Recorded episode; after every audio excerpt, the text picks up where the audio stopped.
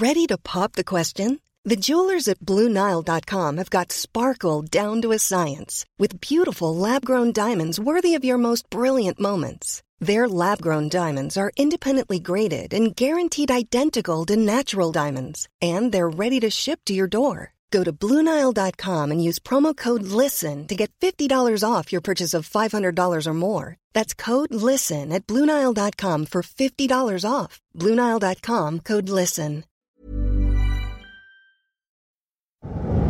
Saan mo naman nakuha yung ideya na may bulok na laman dito? Umuwi na tayo. Huwag ka na matakot. Yung kwarto na bawal buksan.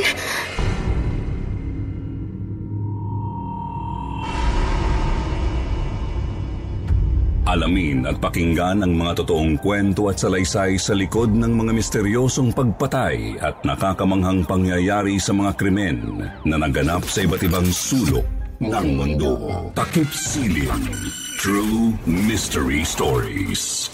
Ikikwento sa inyo ng inyong lingkod, Jupiter Torres. Jupiter Torres. Bisitahin ang aming channel sa YouTube. Takip Siling True Mystery Stories. Mag-subscribe at i-click ang notification bell para updated kayo sa mga bagong uploads ng Takip Siling True Mystery Stories.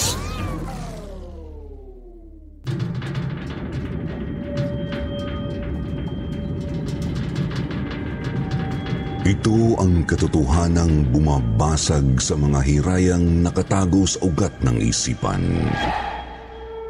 Ito ang lagusan papunta sa mundong wala pang nakakakita. Ito ang mundo ninyong kinasasabikang matuklasan.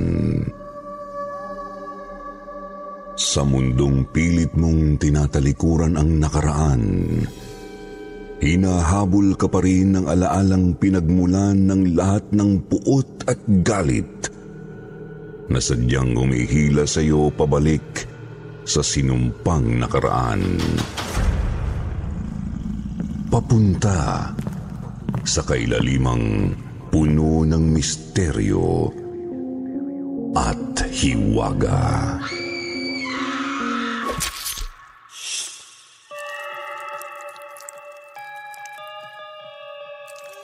Magandang gabi sa inyong lahat.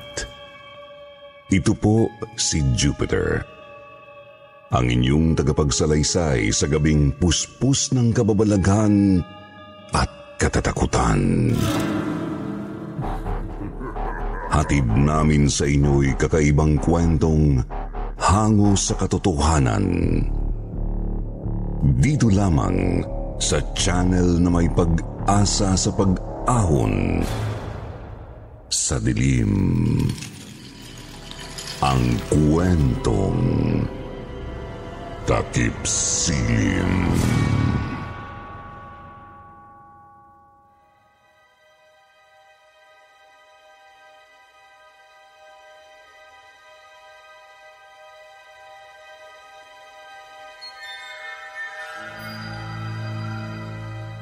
Magandang gabi po Sir Jupiter at sa lahat ng mga listeners, subscribers at fans ng inyong sikat na horror channel dito sa YouTube. Ang kwentong takip silim. Matagal na rin po akong nakikinig ng kwentong takip silim at ngayon lang po ako nagkalakas ng loob na mag-try na i-email ang sarili kong kwentong kababalaghan. Itago niyo na lang po ako sa pangalang Lani. Meron po akong asawa dati na isang si Q. Tawagin na lang natin siyang Bong. Nagkakilala kami sa isang food court ng isang mall kung saan kami nagtatrabaho. Ako bilang serbidora at siya naman bilang security guard sa mall. Taong 1995 nang mangyari ang kwentong ito.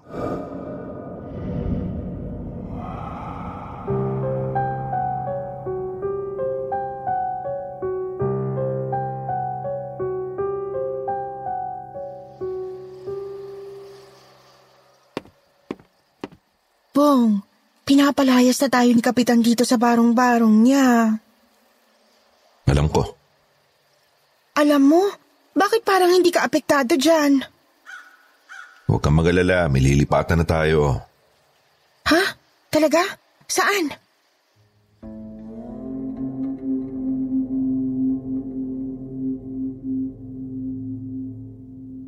Tumakas kami ni Bong sa dinadaga at iniipis na squatters area na tinirhan namin. Wala kasi kaming pambayad kay Kapitan. Sa katunayan, lagpas 30 mil ang utang namin sa tagal naming hindi nakabayad ng renta sa kanya. Bitbit ang kaunting damit at appliances namin, itinapat namin sa tagulan ng pag-eskapo naming mag-asawa papunta sa isang liblib na lugar Tandang-tanda ko pa, madaling araw noon.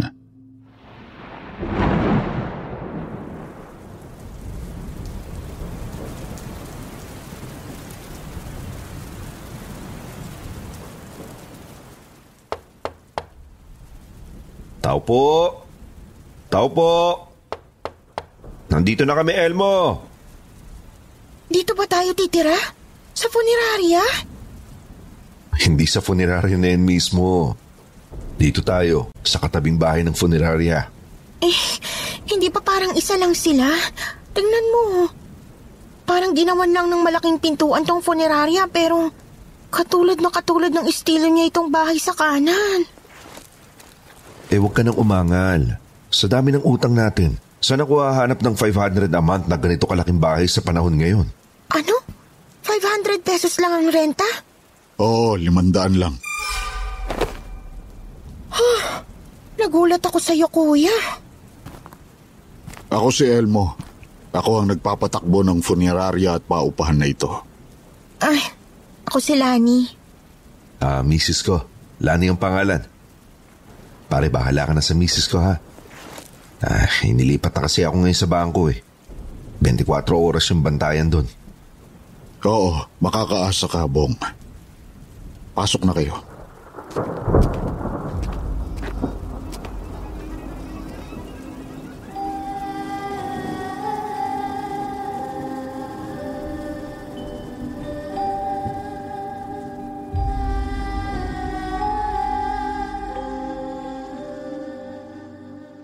Bata pa lang ako, wala na akong tinitirahan na bahay na amin talaga. Palagi kaming umuupa lagi ng tatay at lolo ko at palaging ako ang nagbabayad ng renta simula nang magtrabaho ako. Lahat ng bahay na inupahan namin dati ng pamilya ko, kung hindi kasing laki ng kahon ng posporo, madalas kasing laki lang ng regular CR dyan sa mga bahay ng listeners natin, Sir Jupiter.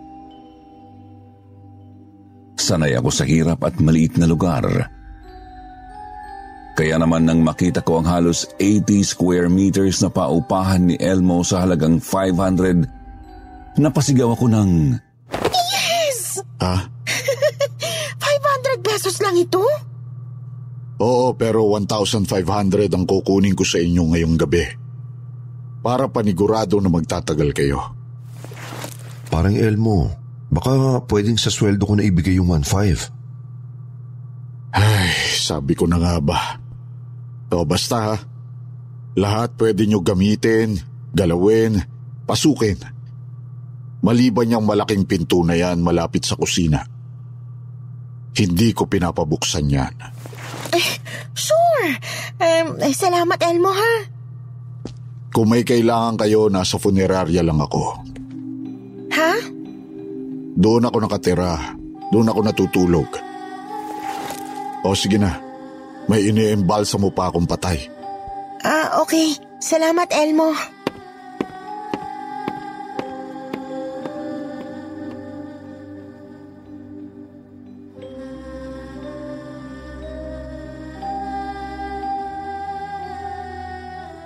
Unang linggo ko pa lang sa lumang bahay ni Elmo, nakaramdam na ako ng masamang pakiramdam. Palagi akong nahihilo at nasusuka.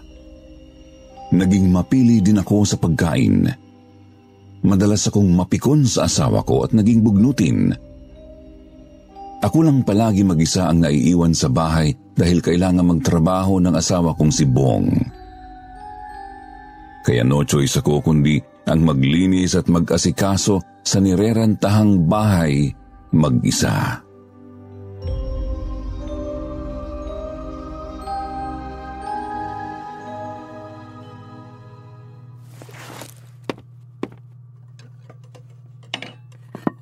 O oh, ayan, sinangag ko na lang yung bahaw.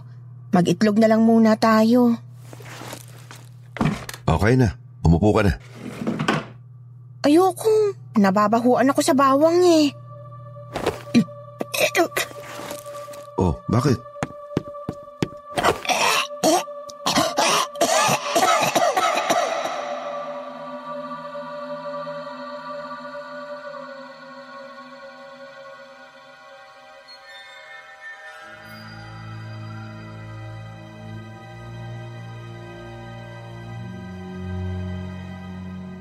Nagpa-check up kami ng asawa ko at na-diagnose ng doktor na buntis ako.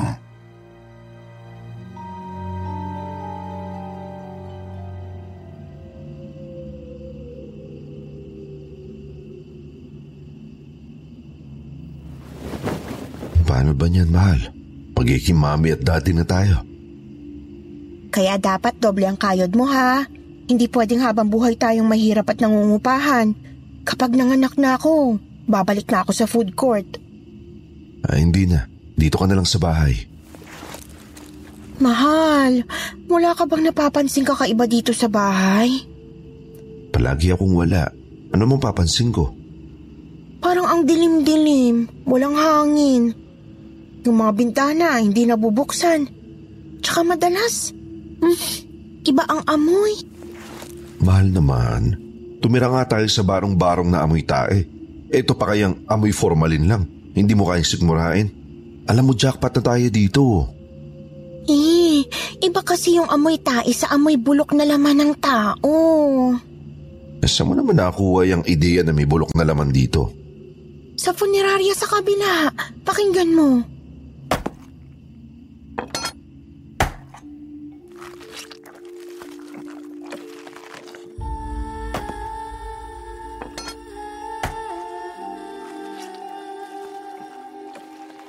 Plywood lang kasi ang pagitan ng funeraria sa kabila at sa tinutulugan namin.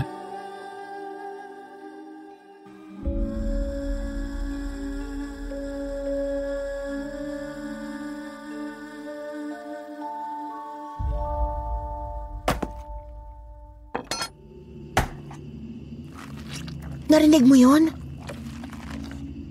Ano yun? Parang may mga lumalagutok na mga buto mga laman na tinatagtad. Ah, iniimbalsa mo siguro ni Elmo yung mga patay. Ganon ba kapag iniimbalsa mo? Parang kumakatay ng baboy? O kaya parang pumapatay ng manok na uulamin? Mahal, buntis ka lang. Kaya kung ano-anong naiisip mo dyan. Halika na nga dito sa kama. Gusto mo ba gawin natin kambali ang nasa tiyan mo? Ay naku, Bong ha. Tigilan mo ko. Two months pa lang tong bata pero parang kasing bigat na ng tatlong kilong bato. o siya siya, matulog na. Ha? Sino yun? Alas dos na ng umaga. Ah, sandali, titignan ko. Sasama ako.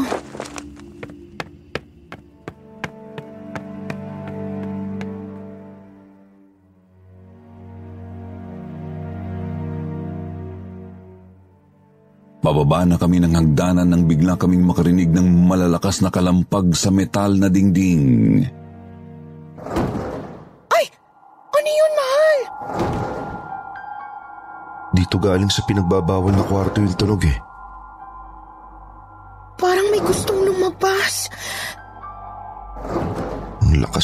nagtatampag. Parang may kinulong sa loob ng metal na freezer.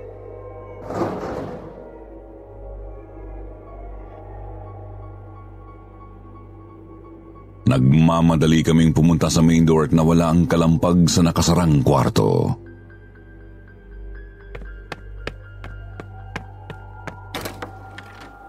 Uy!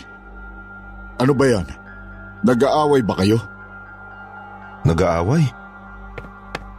Hindi. Bakit naman kami mag-aaway?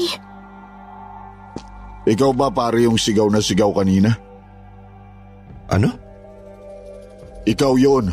Boses lalaki. Galit na galit ka. Nagmumura ka pa. Huwag mo namang bugbugin ang asawa mo.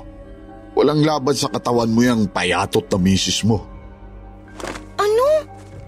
Nagsisigawan. Lalo nang hindi kami nag-aaway. Ay nako, o sige. Matutulog na ako. Kadarating ko lang ang iingay nyo dyan. Sandali. Anong sabi mo? Kadarating ko lang. Galing akong probinsya. Eh, eh, sinong tao sa funeraria mo? Wala. Yung mga patay lang.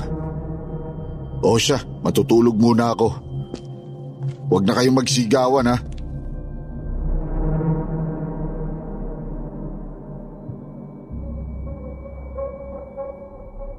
Sa totoo lang, doon pa lang natakot na kaming mag-asawa, Sir Jupiter. Pero hindi kami nagpahalata. Ayaw din namin kasing umalis pa sa lumang bahay na yun dahil wala nga kaming kapera-pera para mangupahan sa mas hindi nakakatakot na lugar.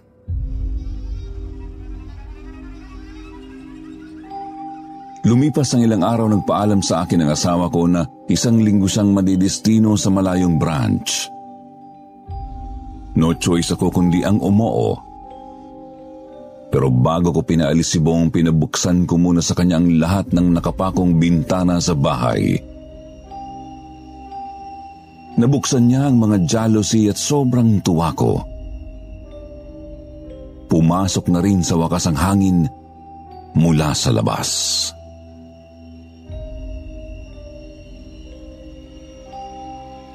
Isang araw habang nanonood ako ng TV, nakaupo ako sa sofa na nakaharap sa malaking bintana na jealousy habang kumakain ng tanghalian sa mangkok na may lamat.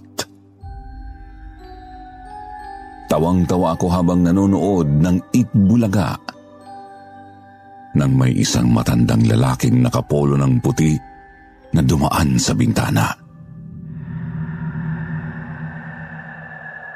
Hindi ko siya masyadong napansin agad. Pero nang kumuha ako ng tubig sa kusina at bumalik sa pwesto ko sa sala, natigilan ako.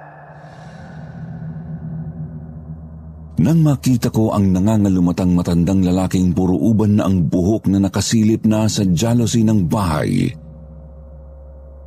mukhang tuyot na tuyot ang matanda.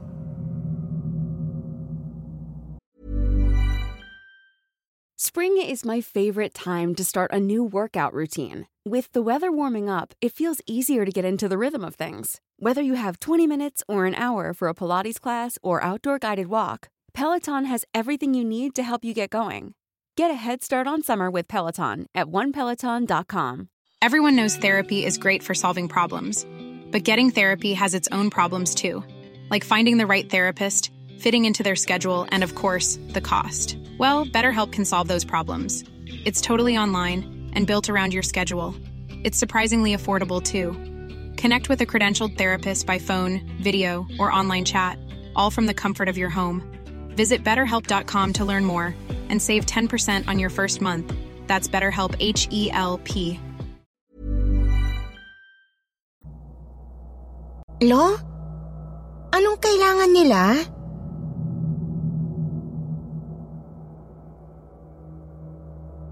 Biglang natakam ang matanda sa kinakain ko pero sa baso ng tubig siya nakatingin. Naalala ko bigla ang lolo ko, Sir Jupiter.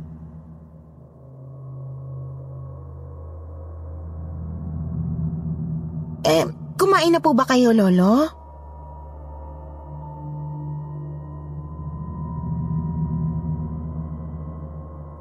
Hindi sumagot ang matanda.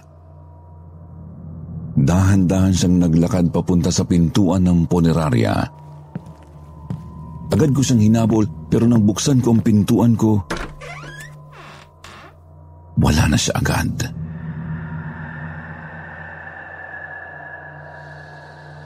Hindi ko na masyadong inisip ang matanda pero nang sumapit ang kinagabihan ng araw na yun, nakahiga na ako sa kama sa second floor nang muli akong makarinig ng malalakas na kalampag. Parang may nakakulong na tao sa loob ng isang metal na kahon. Ganun ang tunog, Sir Jupiter.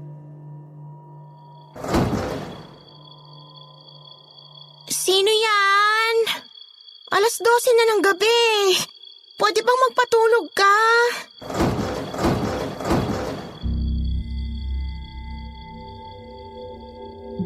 Lalong lumakas ang kalampag, Sir Jupiter. Napilitan na akong bumaba.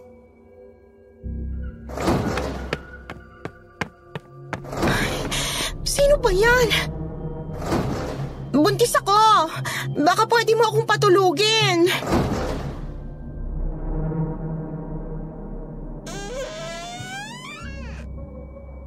Naloka ako sa hilakbot ng dahan-dahang bumukas ang pinagbabawal na pinto.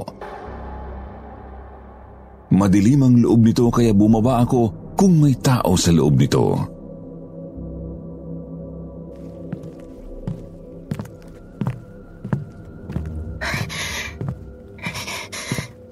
May tao ba dyan?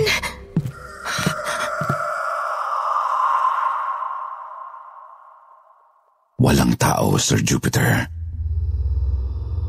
Pero may malaking metal na freezer na lalagyan ng mga bangkay sa morgue na nasa loob ng pinagbabawal na kwarto.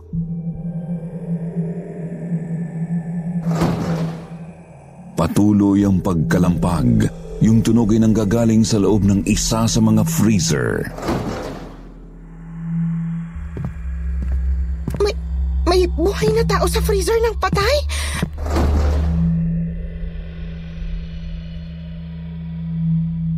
Doon pa lang nag-sink in sa akin na baka may halimaw, zombie o buhay na taong kinulong sa loob ng freezer kaya tumakbo ako papalabas ng bahay.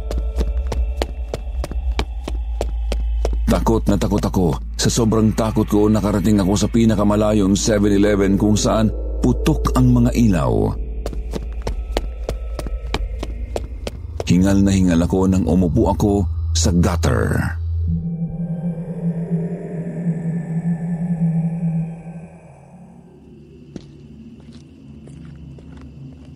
Lani, Kinulat mo ako, Elmo. ako ang ginulat mo. Anong ginagawa mo dito sa kalsada? At saka, bakit wala ka suot na tsinelas man lang? Elmo, yung... y- yung kwarto na bawal buksan. Naririnig mo rin ba? Oo, ang mga kalampag. Bakit may freezer ng patay doon? Binili ko yun sa morgue mula sa nagsarang ospital dyan sa kanto. Para saan? Para sa mga unclaimed bodies. Unclaimed bodies? Ano yun? Mga bangkay ng patay na hindi na kinuha pa ng mga kamag-anak nila. Mga pinaimbalsamong patay na hindi na binalikan. Mga kinalimutan o walang pagkakakilanlang mga taong namatay. Eh, bakit may kumakalampag mula sa loob? Ano? Baka naman imahinasyon mo lang yan. Hindi. Tinatanong kita kung naririnig mo yung mga ungot ng matatabang daga sa loob ng freezer. Sa sobrang daming daga sa lugar natin, tinitira na nila pati mga bangkay. Buisit ang mga dagang yan. Nakakadiri. Taliga, umuwi na tayo. Huwag ka na matakot.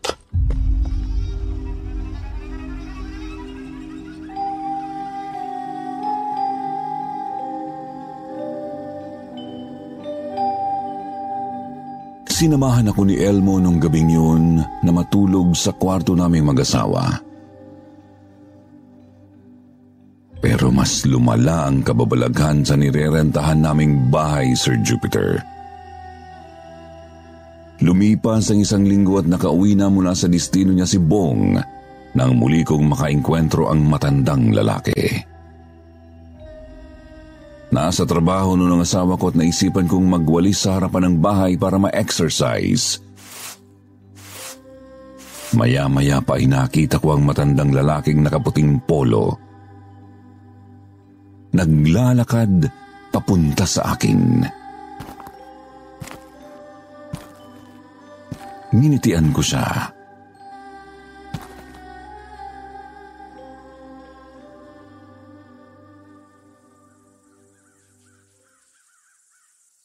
Lolo!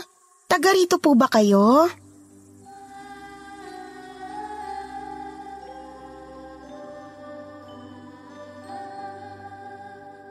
Tinignan lang ako ng matandang lalaki. Nahiwagaan ako sa pagkatao niya nang makita kong nakayapak siya. Pumasok siya sa loob ng apartment namin at tila estatwang tumitig sa pinagbabawal na kwarto.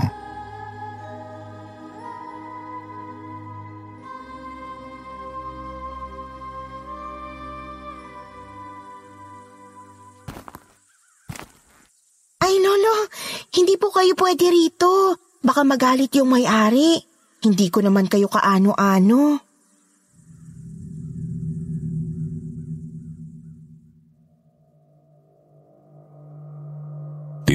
Lang ako at bumagsak ang mga luha sa mata niya. Nakaramdam ako bigla ng awa.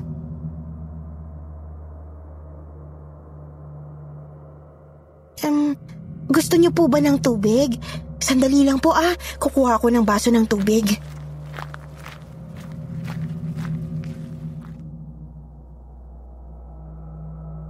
Tumalikod ako sa kanya para kumuha ng baso ng tubig.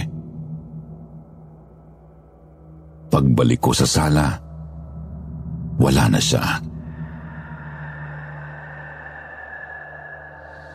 Kinilabutan ako bigla, Sir Jupiter.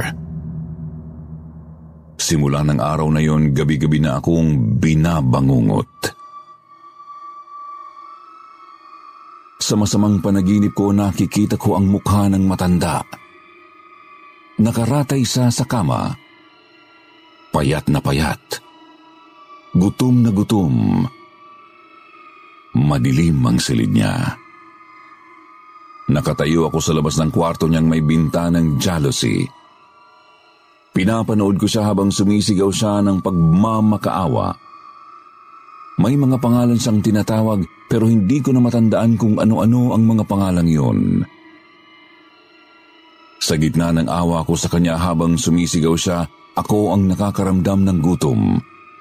Sakit sa tiyan, paninikip ng dibdib, paninigas ng mga binti at panlalabo ng mga mata.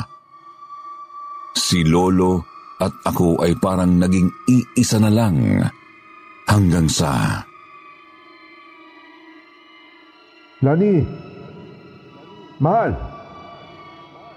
Gumising ka!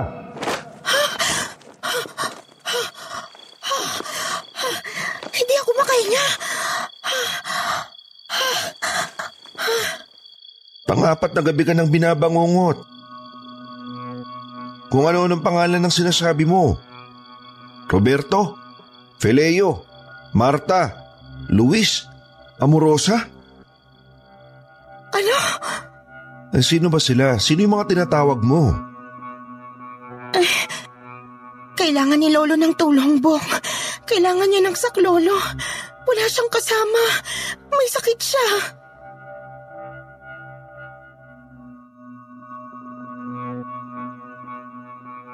Ikinuwento ko ang lahat kay Elmo ng sumunod na araw.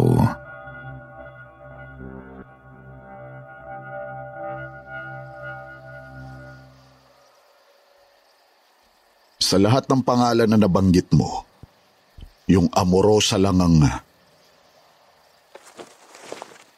ano? ang nasa listahan ko.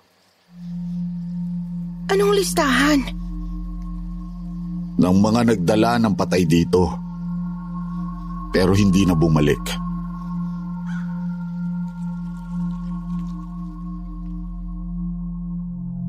Doon na nabuo sa isipan ko ang hinala.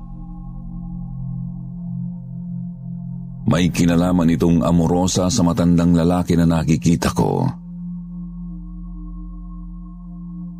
Isang gabi na sa trabaho si Bong at pauwi ako mula sa baklaran nang maabutan kong bukas ang pintuan ng apartment namin. Dahan-dahan akong pumasok.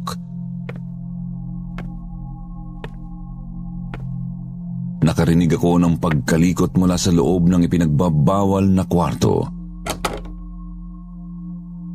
Marahan kong binuksan ang kwarto at pumasok ako dito.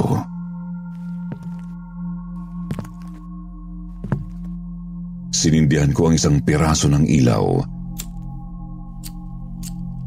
Nakita ko ang mga numero ng kada pintuan ng freezer. Para ring nirerentahang apartment ang malaking freezer ng unclaimed bodies. Pinakiramdaman ko ang paligid.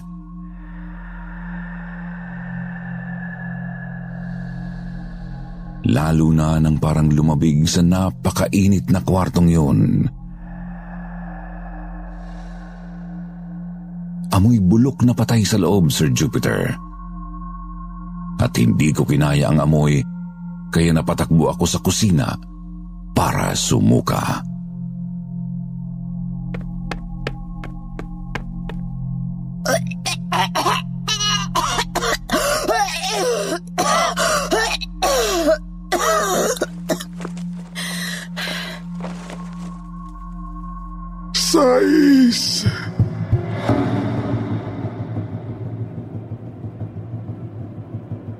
Gulat na gulat ako nang pagbalikwas ko ay nakita ko nang nakatayo sa pintuan ng pinagbabawal na kwarto ang matanda.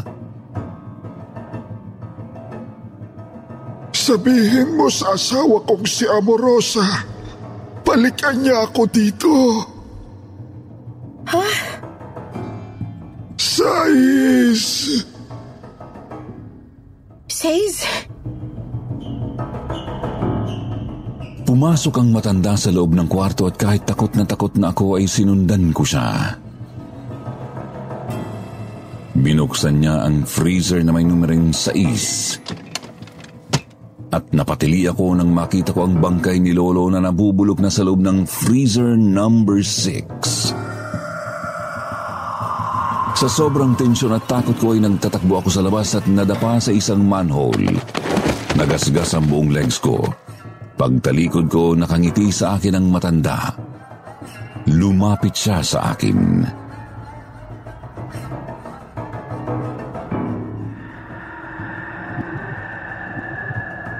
Akin na siya. Sabay na kaming tatawid ng anak mo.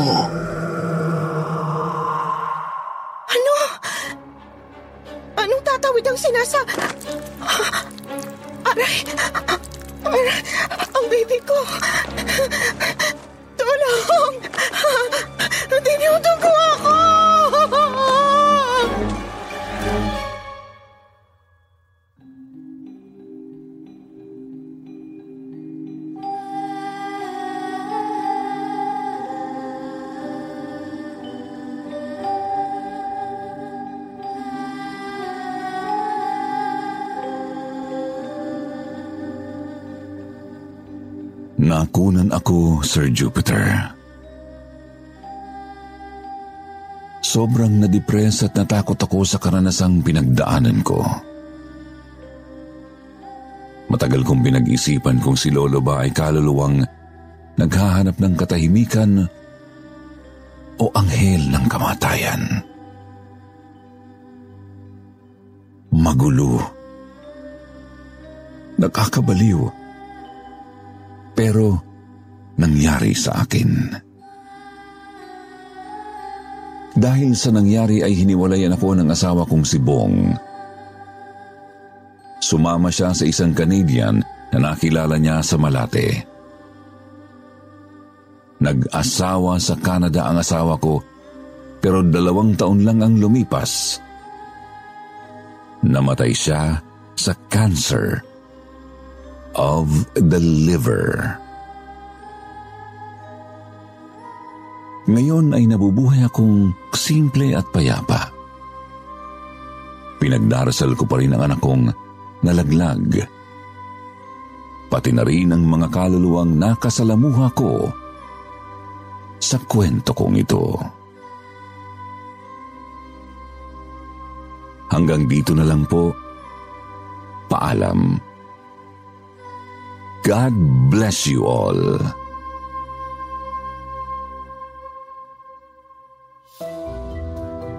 At ngayon naman, eto na ang paborito niyong shout-out portion. Shout-out goes out to Chris Colayo, Clifford Diagan, Jose Borja, Maristulen, AP, Kilabot King, Rezeline Divida, Belen Malbas, Bevi Jury, Miss Alina, at kay Daddy Paul Canapi. Ngayon naman, basahin natin ang isa sa pinakamagandang comment mula kay Carrieism. Sabi niya, thanks for your story at of course sa buhay na buhay na presentation ng Takip Silim. Pa-shoutout din daw po siya. Pinapakinggan niya habang siya'y nagko-commute sa bus. Sa mga hindi po nabanggit, sa susunod po ha, kaya huwag kalimutang mag-reply sa comment para ma-shoutout ang inyong pangalan. Muli po mula sa bumubuo ng kwentong Takip Silim, ito po ang inyong lingkod, Jupiter, nagpapasalamat.